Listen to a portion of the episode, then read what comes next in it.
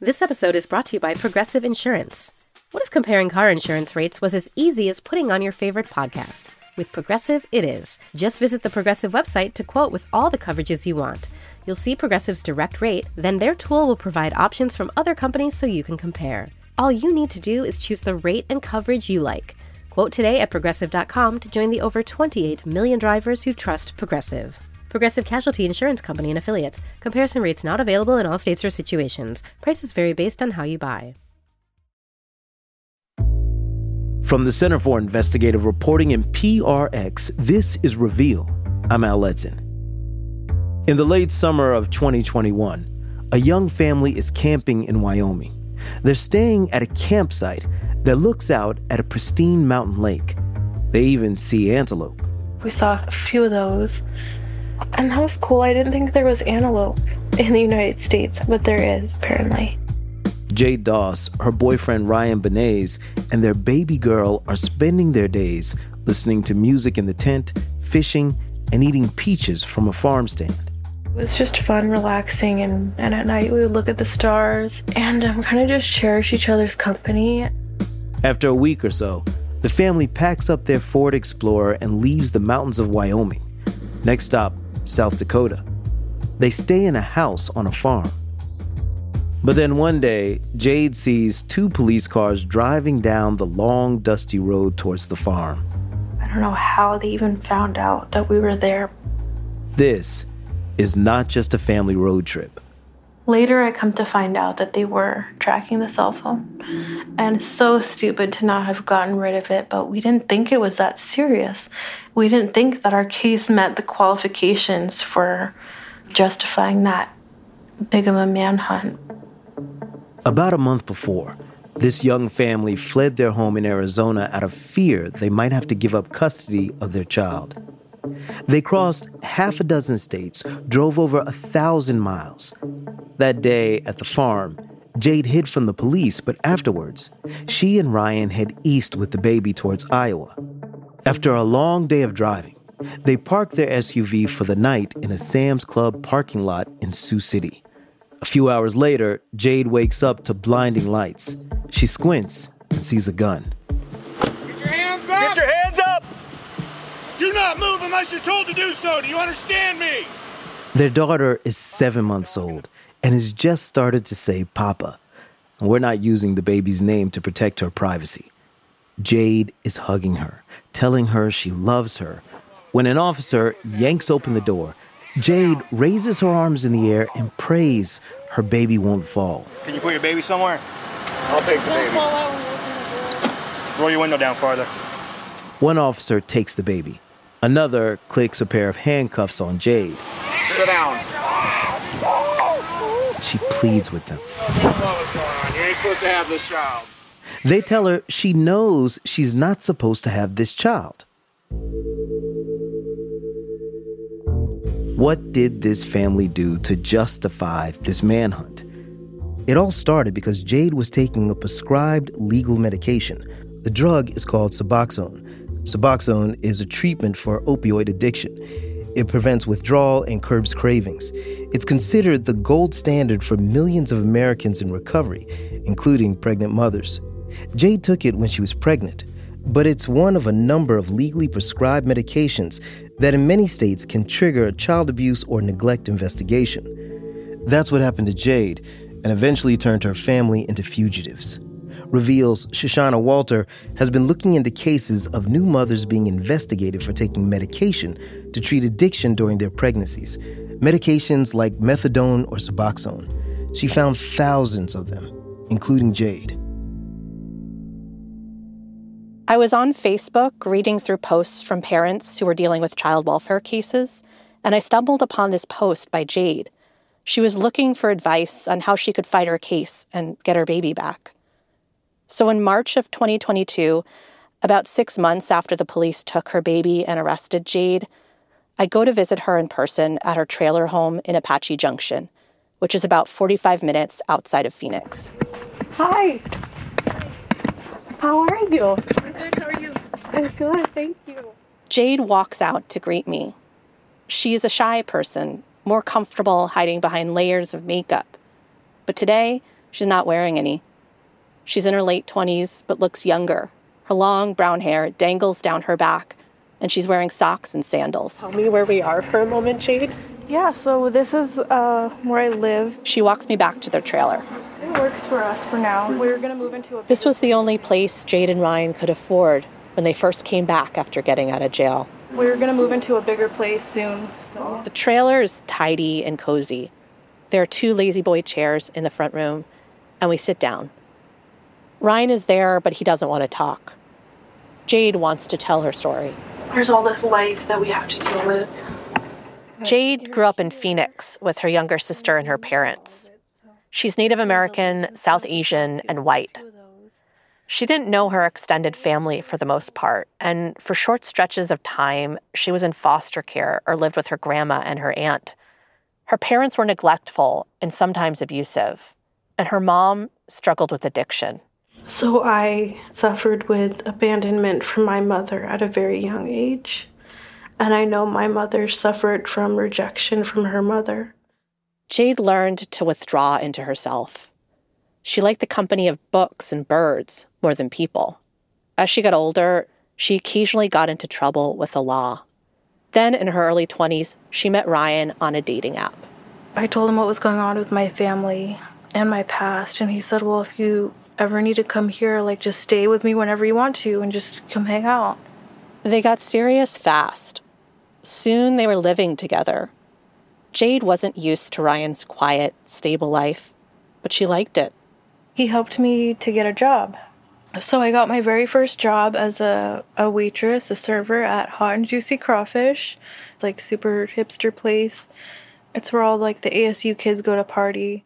At first, Jade and Ryan just partied together on weekends, enjoying their new life as a couple. Eventually, they started using tiny blue pills they thought were Oxycontin. It turns out those pills were fentanyl and very difficult to stop. Soon they lost their jobs, and after their money ran out, they lost their apartment. I just went downhill fast. We just became homeless quickly and um, just consumed us for like a year. One night in 2019, they were in a drug induced haze when Jade became convinced someone was following them. They broke into a nearby house where a resident held them at gunpoint until the police arrived and arrested them for trespassing. After getting out of jail, Ryan and Jade were done. They went to rehab and got on Suboxone. The basic idea behind Suboxone is that it helps people get off opioids by eliminating the physical and mental symptoms of withdrawal. Instead of cravings, you can just focus on whatever you need to resume a normal life. But Jade and Ryan were having trouble finding a place to live, and they were having trouble holding down jobs. They didn't have a car and ended up at a horse farm where they worked for housing but no pay. Jade was arrested a few times for shoplifting. We just were not in a good place, and that was it was very unsettling to me. And then Jay discovered that she was pregnant. We were both unemployed, living in this bedroom, but at the same time, like I just felt kind of qualified, I guess. I don't know if that's arrogant to, to say, but like I just felt like I would be a good mother. When Jay learns she's pregnant, one of her first thoughts is should she stay on Suboxone? My main concern was is this safe and is it ideal even to take while pregnant? Is it going to cause serious complications or any complications at all? So she starts doing research. She reads studies. She talks to a couple of healthcare providers who tell her yes, pregnant women can take Suboxone. Arizona's Medicaid agency and the CDC both urge women to take treatment meds. And studies show this leads to the best outcomes for both mothers and babies. In fact, it's extremely dangerous to stop taking Suboxone mid pregnancy. Stopping can cause miscarriage or very premature birth. I talked to several doctors who backed all of this up. Jade determines she should stay on it, and she and Ryan turn their attention to more pressing problems. Even though they're sober, they're still struggling. When Jade is around seven months pregnant, Ryan's dad wires them money. They buy a car and drive to Sedona, where Ryan quickly finds a job. They move into a campground where a bunch of other low wage workers live. They start saving money to buy a more permanent home, an RV. They're still living in the car when Jade goes into labor. All of a sudden, I just felt this rush of liquid on my legs, and I knew right away that my water broke. Ryan drives quickly to the hospital. Jade is scared. What if the hospital treats them like they're homeless? She wants to put on a full face of makeup, fix her hair so she doesn't look so scrubby, but Ryan's like, no, we don't have time for that. Let's go. Jade goes through the intake process. She tells the nurse that she's on Suboxone. She just wrote it down on her computer, and then at some point, she had me take a drug test. They take her to the delivery room. She gets an epidural, and then the nurses came in and they just said, start pushing. So I did. She delivers a baby girl. And they handed her to me. She was making baby noises, not like a full on cry, but she was like, eh. And then when they put her on my chest, she immediately quieted down. Jade feels an overwhelming feeling of love. I remember looking at her and thinking, like, how tiny and precious. She was like a part of me, like if someone took my heart and like it was now separated from me and I could see it over there. She and Ryan are totally enamored with their daughter, her jerky little movements and her wrinkly skin. They're just staring at her and feeling really complete, like a complete family. Hospital staff note that Jade is attentive and bonding well with her daughter, that the baby is comforted in her mother's arms. Jade has no idea that her prescribed medication could tear her family apart. The drug urine test she takes shows that Jade is not taking any illegal drugs. The Suboxone worked. She delivered a healthy baby and she stayed sober. The hospital even prescribed it to her while she was there. Still, state law requires hospitals to report any baby born exposed to controlled substances, including Suboxone.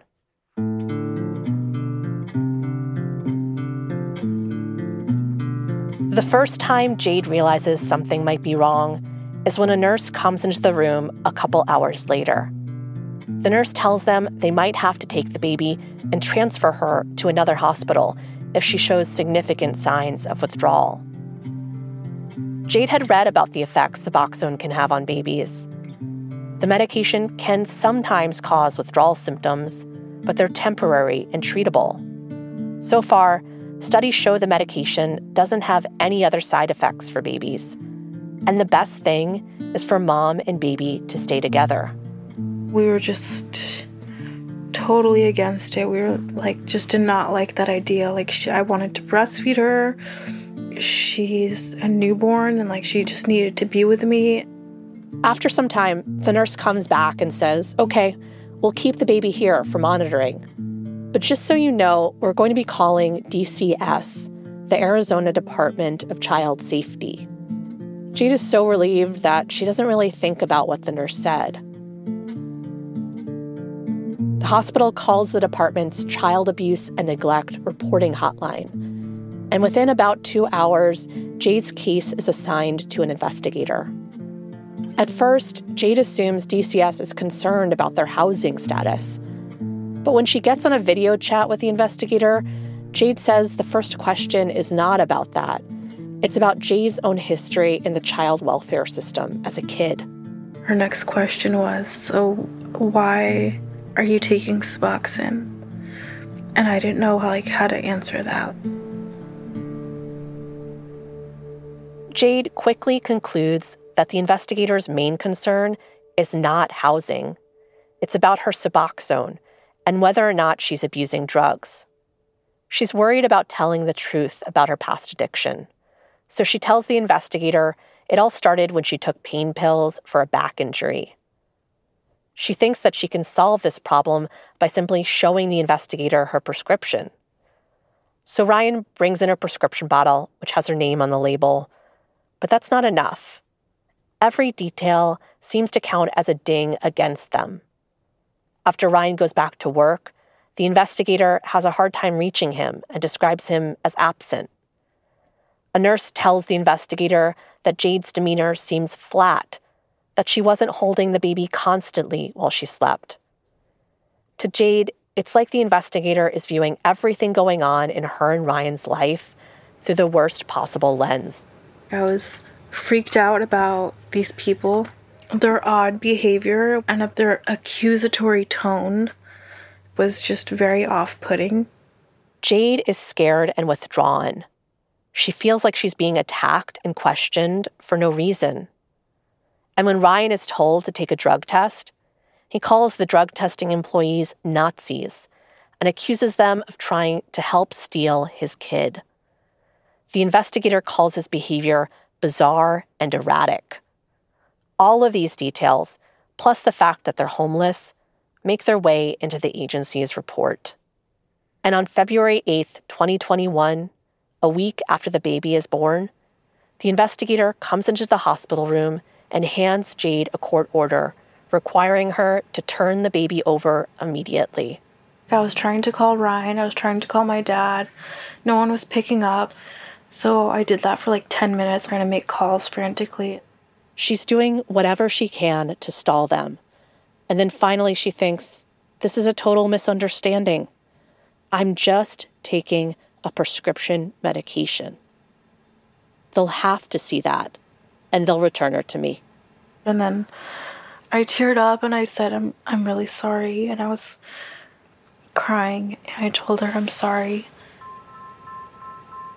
So she gives her newborn over to the nurse and the investigator, and they walk out of the room. It was just like pure despair. I don't even know how to explain it.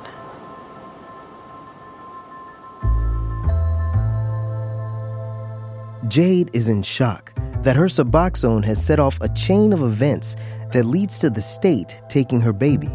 And Jade is not alone. How we got here, next on Reveal.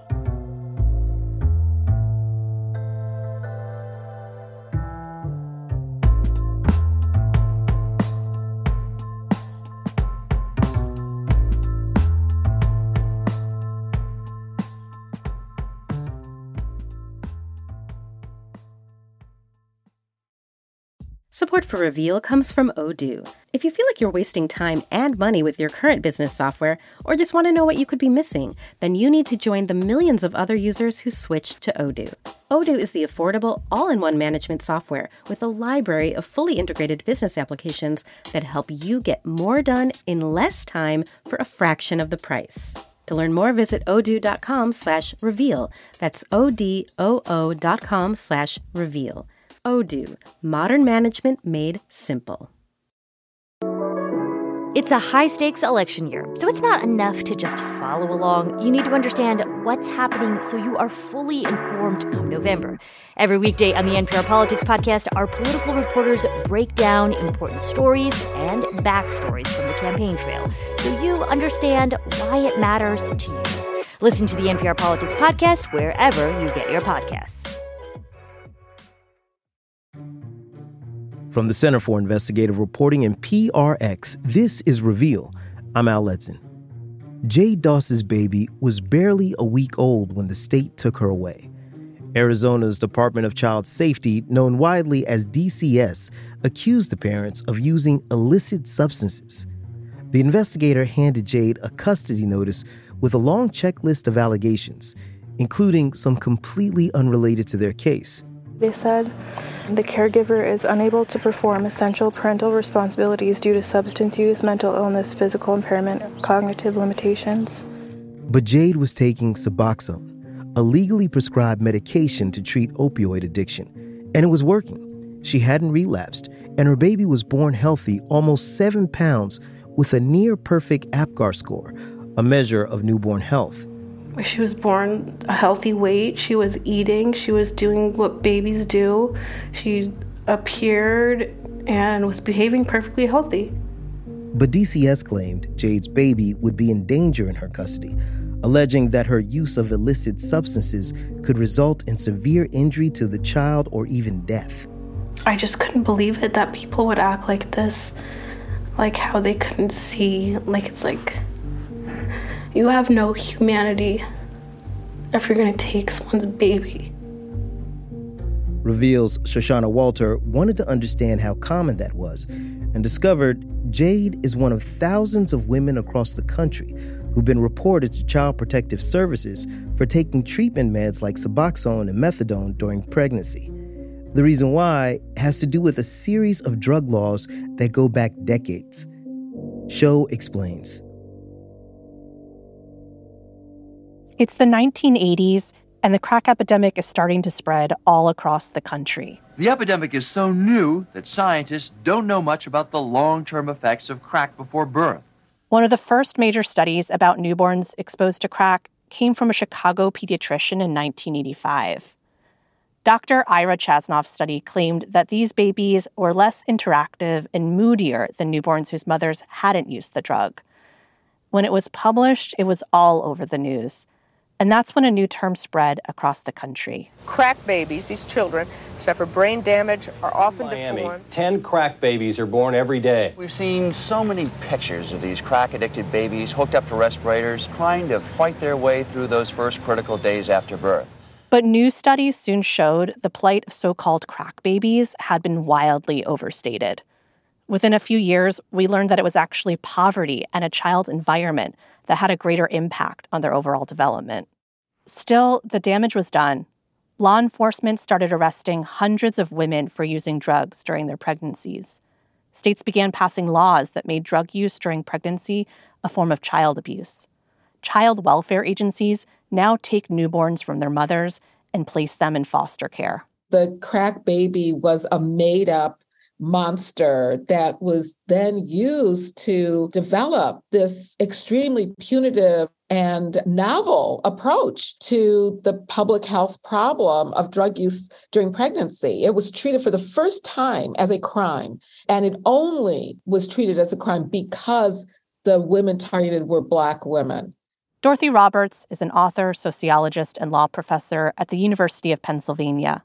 She spent decades investigating structural racism within the child welfare system. The women who were being prosecuted were Black women, even though in the study, the white women were slightly more likely to use illegal substances while pregnant. Black women were 10 times more likely to be reported to authorities by their doctors. The nation's overall response to the crack epidemic was punishment. But when the opioid epidemic hit in the mid 90s, this is probably the worst drug situation in our country in decades, if not a century.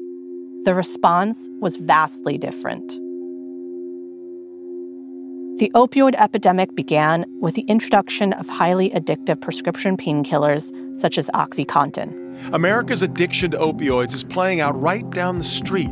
In its grip, every type of person you can imagine successful people funny people, moms, dads, grandparents, injured athletes, cancer patients. White Americans had greater access to insurance and prescriptions, far more than people of color. So white communities were soon flooded with addictive pain pills. Suddenly, news coverage struck an entirely different tone. Chances are greater than ever you know someone directly affected. So tonight, loudly this time, lawmakers reacted with something closer to compassion. Congress passed the Drug Addiction Treatment Act in 2000. Lawmakers were no longer describing addiction as a crime or a moral failing. Now they were talking about it as a treatable disease. It does not solve all the problems that keep individuals and families enslaved and encumbered by addiction, but it makes a start. The act paved the way for new addiction treatment medications like Suboxone. Treatment with Suboxone can reduce withdrawal symptoms and lower the risk of overdose. Now, instead of going to jail, people like Jade struggling with opioid addiction could receive treatment out of a doctor's office with a prescription they could take at home. Suboxone soon became the standard, and the country's concept of what's good for mothers and babies began to change researchers found that pregnant women with opioid addiction fared better on treatment medications, and so did their babies. So for mom, she's less likely to relapse, have an overdose, and die. And for the infant, they're more likely to go to term and have higher birth weights. So we know that medications work. Dr. Stephen Patrick is the director of the Vanderbilt Center for Child Health Policy. He's published dozens of studies on the topic and consulted for the federal government on laws related to addiction and infant health. He and other researchers have found that keeping babies with their mothers also leads to better outcomes for both of them. So, if we're really trying to have healthy moms and babies, we want a mom in treatment who's doing well, a baby who is in the hospital as short a period of time as possible that we treat appropriately, and then is discharged and goes home with their biological mother. But even with new addiction treatments, the opioid crisis kept getting worse. From 2000 to 2014, overdose deaths tripled. Federal officials felt they needed to do more. So in 2016, Congress passed the Comprehensive Addiction and Recovery Act, or CARA for short. CARA addresses the opioid epidemic by expanding prevention and education, and it also promotes the resources needed for that treatment and recovery. It includes the law expanded access to medications like Suboxone, but it also had unintended consequences for pregnant women and new mothers on addiction treatment medication. Under federal law, states had long required hospitals to identify newborns affected by illegal drugs like crack or heroin or meth. But the opioid epidemic involved legal prescription drugs like painkillers. So Congress decided to scratch the word illegal. Now, under CARA, hospitals would have to notify authorities anytime a baby was born affected by any substance, legal or illegal. It was really this modification from CARA that really escalated things. Congress said their intent was to flag parents addicted to opioids and connect them to services and treatment. But the law didn't spell out how states should do that, or that efforts should be made to keep families together. This left it up to states to decide how to intervene when prescription meds were found in newborns. In Arizona and other states, child welfare agencies were already set up to treat drug use during pregnancy as child abuse or neglect. And now many states started treating prescription drugs the same way. In effect, this law created a dragnet that's trapped thousands of new mothers across the country. Mothers like Jade, mothers doing the right thing by taking their prescribed medications to treat their addiction. What it does by default is just reports more people into the system. Well, the system can't actually handle that. And what are they supposed to do with it?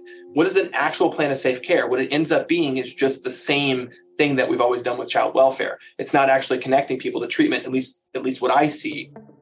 The same thing that we've always done with child welfare in this case means putting more families under investigation.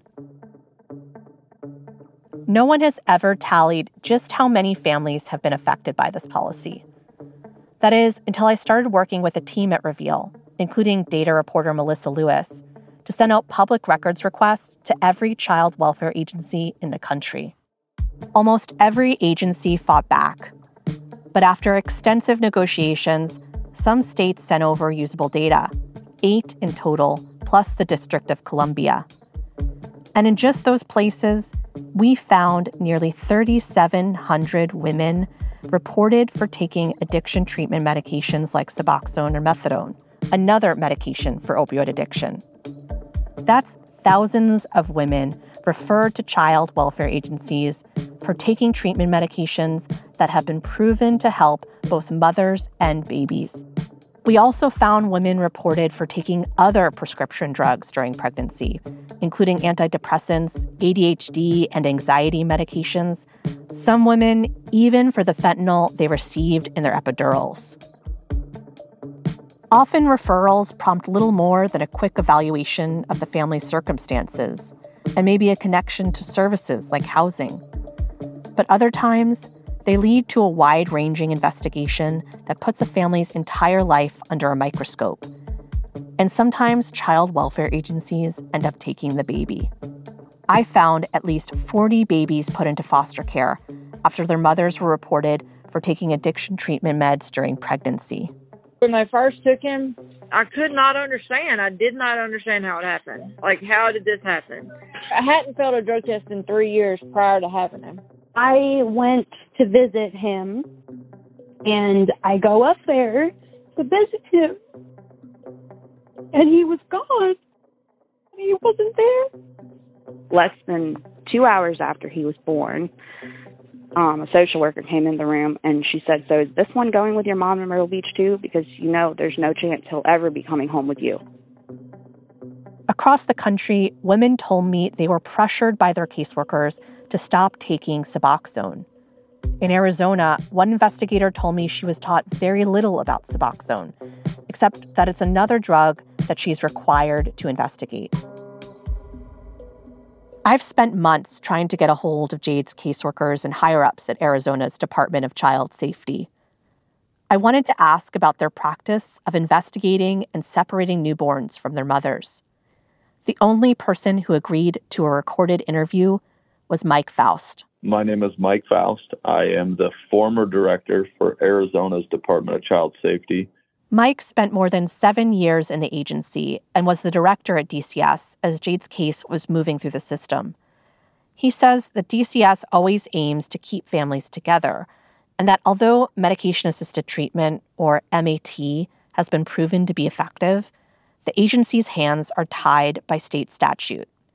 He says if a healthcare provider reports a mom, they have to investigate it. I think this is where child protection systems sometimes there's misunderstandings of how it works. Ultimately, the department's job is to go out and do an assessment to ensure that the parent parents are capable of meeting the child's needs and keeping them safe.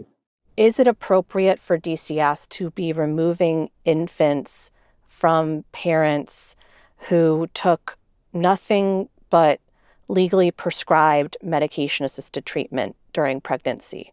I, I mean, I would be so. I don't want my. I'm not going to give you a yes or no. So I don't want you to take that as a deflection. Um, the end of the day, the key is to conduct a safety assessment and ultimately determine if the parents have the protective capacities to protect the child, right? And if the sole, if just the the if there's no other prevailing concerns out there other than they're taking an MAT, to me, that would never rise to the level of a safety concern. And that shouldn't rise to the level of an intervention requiring out of home care.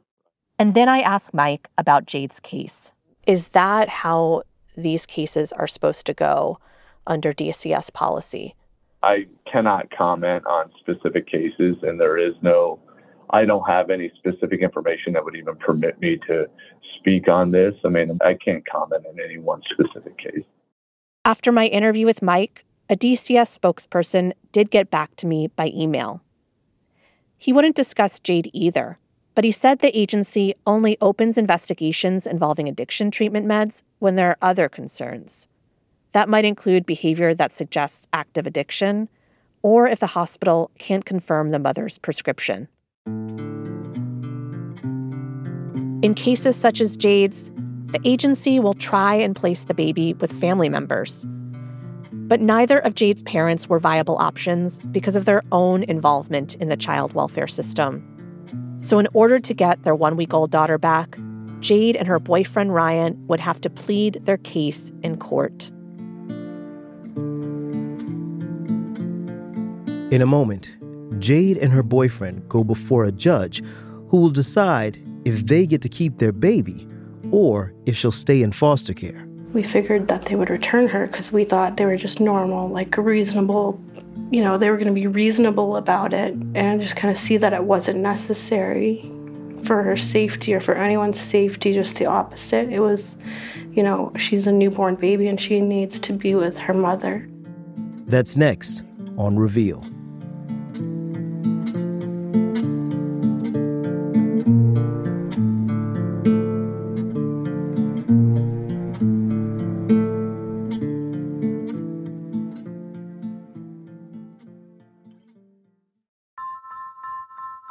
From the Center for Investigative Reporting and PRX, this is Reveal. I'm Al Letson.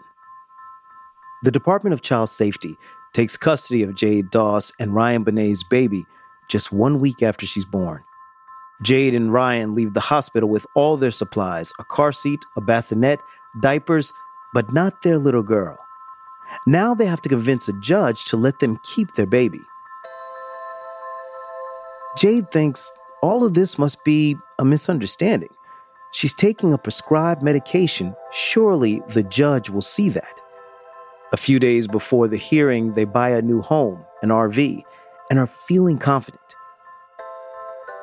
But the judge decides to keep the baby in foster care. To get her back, Jade and Ryan have to complete what's called a case plan. If they don't, in six months, they could lose their daughter forever. It terrified me. Like, I freaked out when I heard that. I was like, how could they even say something like that? They're gonna adopt my daughter away and, like, take my child permanently. Reveals Shoshana Walter takes it from here. The case plan ordered by the judge includes regular drug testing, counseling, parenting classes, home inspections. A caseworker will monitor their progress, make note of every misstep or mistake. And a lot of the cost is on Jade and Ryan, juggling work hours to visit their daughter, paying gas for their visits. It's almost a three hour round trip. Even a monthly fee to the state, sort of a reimbursement for foster care. Basically, they have six months to prove themselves to Arizona's Department of Child Safety. In the meantime, Jade rereads DCS's report to the judge. It explains why the agency took her newborn, and it's filled with major errors, including many the judge repeated in her order to keep the baby in foster care. For example, Mothers neglecting the child due to substance abuse. I don't know how they could say that. Jade and her baby take multiple drug tests. The only thing found in their systems is the Suboxone prescription. The judge's order also states that the baby was harmed because she suffered from withdrawal. The child exhibited withdrawal symptoms from Suboxone at the time of birth and had to be hospitalized for same. But hospital records show the baby was healthy. She didn't seem to have any significant withdrawal symptoms. Even if she did, withdrawal symptoms are temporary and treatable. And the healthiest thing for babies is for moms to keep taking Suboxone during their pregnancies. And then Jade notices the records keep referring to a law that she hasn't heard of the Indian Child Welfare Act. I was looking at the checklist thing, like the initial paper that she gave me, and it said, um, Has the tribe been contacted? And then I just made note it's not checked off, but I was like, Wait a minute, the tribe? Why would they contact them? Jade is a member of the Gila River Indian community, but she didn't grow up with the tribe. She Googles the law. Essentially, it's a federal law passed in 1978 in response to states taking a huge number of Native American children from their homes, up to one in three. This law was supposed to ensure that child welfare agencies remove children only in the most extreme circumstances and not due to poverty or substance abuse alone. And if the state still decided to remove a child, they had to tell the tribe and try to place the child with family. Jade felt like DCS and the judge were ignoring these requirements and violating the law. And I just got super excited and hopeful, like it would help solve all of these things and help me to get my daughter back. So instead of complying with the case plan, Jade decides the best way to get her baby back is to fight it. Now, almost everybody I talked to said this is a bad idea. Child welfare agencies have near unilateral power. Disagreeing, being evasive, not cooperating are viewed as more evidence that you don't have good judgment, that you're hiding something, that you're an unfit parent. But Jade is convinced she hasn't done anything wrong. Agreeing to the case plan would be like pleading guilty to a crime she didn't commit. If I wasn't taking illicit drugs, then why do I need to take drug counseling? So it just didn't make sense to me. And I, I thought, like, if I started doing that stuff, it would prolong the case. She does the drug tests, she gets her Suboxone treatment records, she attends monitored visits with her daughter. But otherwise, Jade rejects the case plan. And the months go on. Jade and Ryan file legal motions to dismiss the case, but the judge continually denies the requests. And as the six month deadline approaches, it seems more and more likely that Jade's parental rights will be terminated. Finally, the tribe makes a motion to transfer the case. She told me that they would be taking the case. And I was just relieved, but then I was wanting to know what was the next step. That relief is short lived. Tribal Social Services does not see Jade as a fit parent because she still has open charges, including for misdemeanor shoplifting. When Jade and Ryan finally appear in tribal court, the judge returns the baby to Ryan, not to Jade. Jade's not even allowed to live with her. And the judge stated that if I were to get arrested, it would traumatize her. So therefore, I could not be around her unsupervised.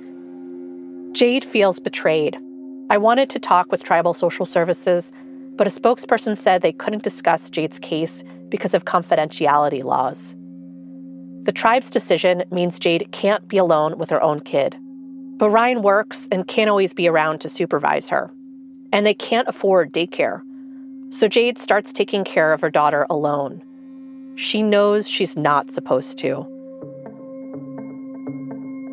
The caseworker suspects that the couple is violating the case plan and demands to see the baby. Jade gets spooked. We were just panicking. And we thought they were going to take her again. And so they decide to run. It's like we were being chased by like a monster or something. Like we just threw everything in the car and ran. They pack up the car and leave the RV behind. They tell the caseworker they're on their way. A few hours later, the caseworker realizes they're not coming. She texts, Where are you? Jade ignores the message, and they cross state lines. I don't know. We just thought they would leave us alone, kind of leave it at that. But that didn't happen, of course. At first, Jade tries to pretend like they're on some fun family road trip. I remember the landscape started to change and we started to see more trees and got into kind of higher elevation. They drive to this town in Wyoming surrounded by pine trees, and they stay at this campground on a lake. I remember the water was like crystal clear when you would go on the beach and like, you know, put your feet in. They go for walks into town and see other families with their minivans. People comment on how cute the baby is. I had a little carrier for her, like, you know, the little where she's like strapped onto me, and we would just take walks like that. For the first time, Jade feels like she's being looked at as a mother. And other families are looking at her and Ryan and the baby, and they're seeing a family she feels seen. It's a wonderful feeling. For both me and Ryan is definitely one of the better times in our lives that we shared together. But at the same time, Jade is terrified. Every time they see a police car, they worry about getting caught and losing their daughter again. And they're running out of money. So Ryan finds a farmhand job and they head to South Dakota. The farmer offers them an old wooden house to stay in, and they start settling in. Yeah, I was just cleaning up the yard, cleaning up the house, and just trying to make it like a home. But Jade's fears don't go away. One day, she looks out the window and sees two SUVs turn down their dirt road. I was like, whoa, what is this? It looks like some kind of cops and I could see the living room window they had parked in front of our house. She hears men step out of their cars and come to the door. She doesn't answer. They start walking around the house, and she can see them peering through the window. My heart started racing and pounding, and I was like, this can't be real. She hugs the baby and presses herself flat against the wall. She holds her breath they started looking through the window and they were talking amongst themselves. They were like, hey, do you see anything? They were like, yeah, I see the baby formula right there. And I was looking at her like, don't talk, don't, please don't talk, please don't say anything.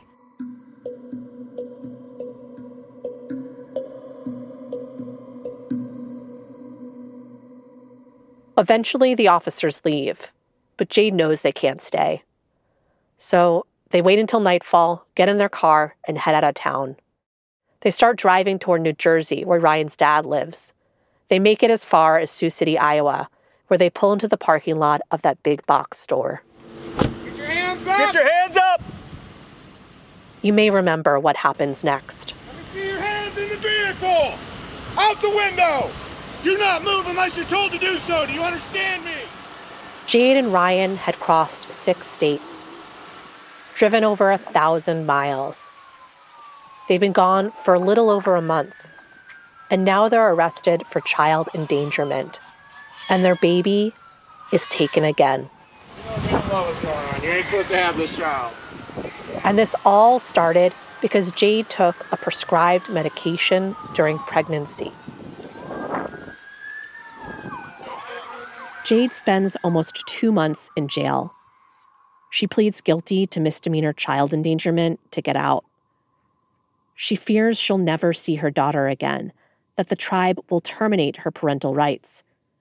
But when she calls the caseworker, she's relieved to learn they're giving her a second chance. In December 2021, Jade and Ryan return to Arizona. Their daughter is now 10 months old. They meet in the parking lot of a Phoenix library. On our first visit, when we got there, she started like just bawling her eyes out as soon as she saw us, as soon as she saw me. And so I just picked her up out of her car seat and I hugged her and I told her how much I missed her and how good it was to see her. And I just held her for a really long time. To get their baby back, Jade and Ryan have to take parenting classes, attend counseling, do random drug testing, and supervised visitations. They have to resolve all criminal matters and fines. This time, Jade decides she's not going to fight it. She's just going to do whatever they ask and enjoy the limited visits she has with her daughter. She is just the cutest baby I've ever seen in my entire life. She doesn't really open up till the end of the visit, but she loves music. She likes to dance. I've heard her sing a little bit. As time passes, Jade has some victories, but many more setbacks. Completing the judge's case plan is not going to be easy. Two of her shoplifting charges are resolved, but she picks up a probation violation in Iowa for leaving the state. She sees a counselor who determines she doesn't need counseling, but the caseworker tells her she has to do it anyway. Her car breaks down, the plumbing in their rented trailer breaks. Everything is taking so long. And meanwhile, Jade only gets to see her daughter four hours a month. She's missing so much. Milestones, first words, first haircut, just. Yeah, I've just missed so much of her. Her firsts. It's not just like depressing or sad, it's like this deep brokenness that I have to live with every single day. All my life, I really looked forward to being a mother, and I feel like I'm having that that basic human experience taken from me. Jade becomes depressed and starts sleeping a lot. In February of this year, her daughter turns two. A month later, Jade goes to court to resolve one of her outstanding probation violations. She thinks it's just a formality, but the judge sentences her to six months in jail.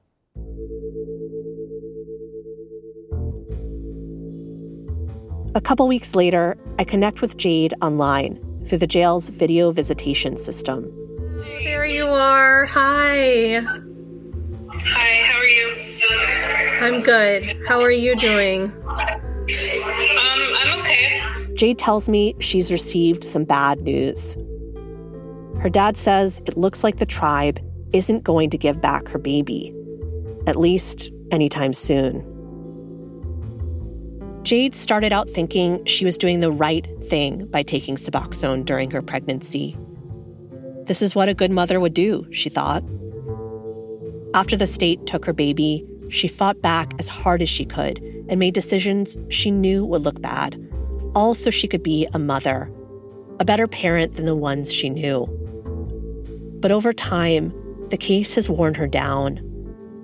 Now, instead of blaming the Child Welfare Agency for removing her daughter, or the state law, or the hospital, she's blaming herself. Maybe the state was right after all, Jade is now thinking. Maybe she's not fit to be a mom.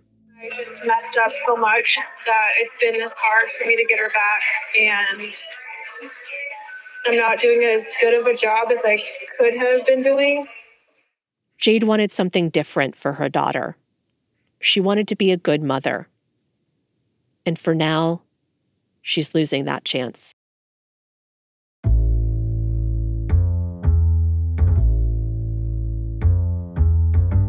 Jade is scheduled to be released from jail this month. You can read more about Jade and the other mothers losing custody of their newborns in a story Reveal's Shoshana Walter has written for this week's New York Times Magazine. Najib Aminy and Ike Sriskandarajah produced this week's show. Taki Telonidis and Nina Martin were editors. Reveals Melissa Lewis provided data reporting and analysis. Thanks to researcher Deco Muldowney and legal fellows Derek Gray and Sean Musgrave, who spent months filing public records requests and pushing back when state agencies said no. Also, thanks to Ala Mustafa, Anianti Diaz Cortez, Farah Al Tohami, Austin Fast, and Rahat Natif of the New York Times. Nikki Frick is our fact checker. Victoria Baranetsky is our general counsel. Our production managers are Stephen Rascon and Zulema Cobb. Score and sound design by the dynamic duo, Jay Breezy, Mr. Jim Briggs, and Fernando, my man, Yo Arruda. They had help this week from Claire C-Note Mullen. Our CEO is Robert Rosenthal. Our COO is Maria Feldman. Our interim executive producers are Brett Myers and Taki Telonidis. Our theme music is by Camerado, Lightning. Support for Reveals provided by the Ford Foundation, the Reva and David Logan Foundation, the John D. and Catherine T. MacArthur Foundation, the Jonathan Logan Family Foundation, the Robert Wood Johnson Foundation, the Park Foundation, and the Hellman Foundation. Reveal is a co production of the Center for Investigative Reporting and PRX. I'm Al Letson. And remember, there is always more to the story.